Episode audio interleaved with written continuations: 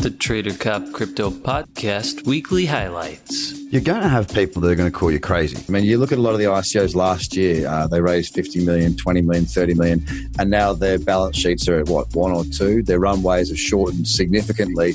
And you think to yourself, well, how on earth did they let that happen? And it's just because of poor treasury management. How do I do this? How do I understand and how do I make these predictions? I don't. I just read the chart. I know how to read the chart.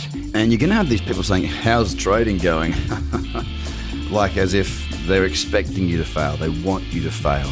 They're expecting you to fall on your face and not be successful with it. You're going to have to deal with these people. They love to have these headlines, but that's all they are at the moment.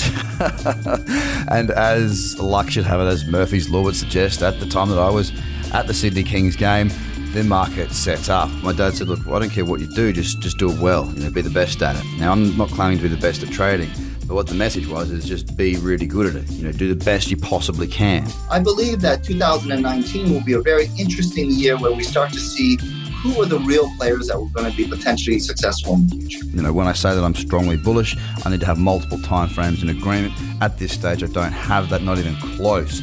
We are holding. You are so determined to achieve what you've set out to achieve that nothing will get in your way. So there are going to be people out there that are going to try and pull you back. Don't listen to them. And if you are going to listen to them, use that as fuel for the fire to drive you forward to be the best you possibly can be. Well, the rubber started to hit the road this year, and there's a lot of people doing burnouts at the moment. That's for damn sure. A lot of projects are vanishing. They're they're falling off the face of the earth. Now, by no stretch of the imagination am I suggesting that this is going to be now a strong downtrend. No, no, no. As a matter of fact, we may just see a consolidation for quite some time. I love the space. I believe in blockchain. I believe in Bitcoin. I believe in many of the projects that are in this space. It doesn't necessarily mean I believe they're going to go up now.